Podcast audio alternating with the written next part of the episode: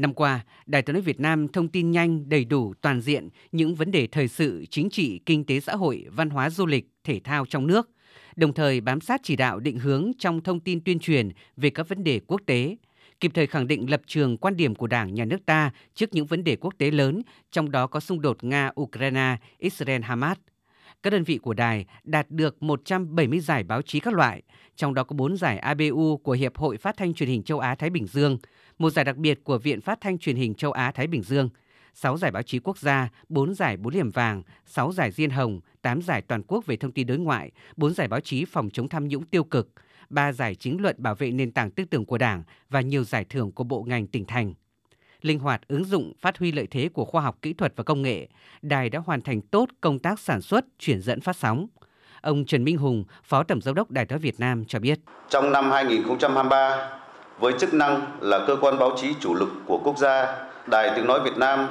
luôn bám sát định hướng chỉ đạo của Đảng, công tác điều hành của chính phủ, làm tốt nhiệm vụ tuyên truyền, thông tin chính xác, kịp thời, góp phần định hướng dư luận, tạo đồng thuận xã hội, tích cực đấu tranh phê phán những hành vi vi phạm pháp luật, lợi dụng, kích động, xuyên tạc, xâm phạm lợi ích của nhà nước, quyền và lợi ích hợp pháp của tổ chức công dân, thông tin nhanh, bình luận sâu về các vấn đề quốc kế dân sinh được dư luận quan tâm đề ra 15 nhiệm vụ trong năm 2024, Đài tiếng nói Việt Nam tiếp tục bám sát sự chỉ đạo điều hành của Chính phủ, Thủ tướng Chính phủ để thực hiện tốt nhiệm vụ được giao, thông tin chính xác, kịp thời, toàn diện, sâu sắc các vấn đề, sự kiện trong và ngoài nước. Các giải pháp điều hành của Chính phủ nhằm thực hiện thắng lợi mục tiêu phát triển kinh tế xã hội, tiếp tục tuyên truyền việc triển khai thực hiện nghị quyết Đại hội Đảng lần thứ 13, tăng cường đấu tranh phản bác các quan điểm sai trái, Bên cạnh đó, tổ chức thành công Liên hoan phát thanh toàn quốc lần thứ 16, tích cực tham gia các giải thưởng báo chí lớn trong và ngoài nước, hoàn thiện đề án vị trí việc làm, làm cơ sở cho việc tuyển dụng, bố trí nhân sự, tiến tới trả lương theo vị trí việc làm, đảm bảo hiệu suất, hiệu quả, tạo động lực khuyến khích khả năng sáng tạo của đội ngũ công chức viên chức. Ông Đỗ Tiến Sĩ, Tổng Giám đốc Đài tiếng Việt Nam nhấn mạnh.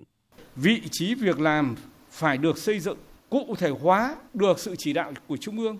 Xây dựng rồi nhưng nó phải vận hành được. Không vì mình làm vị trí việc làm mà lại thành trong đài có nhiều thắc mắc thì lại rất không nên. Đấy, xây dựng được vị trí việc làm không phải viết cho nó vẽ đẹp trên giấy rồi cả nẻ. Phải rất gấp gáp rất nhanh chóng và phải có đơn vị làm trước. Thế như vậy là 7 điểm nghẽn và một yêu cầu chuẩn bị tốt cho đại hội đảng các cấp.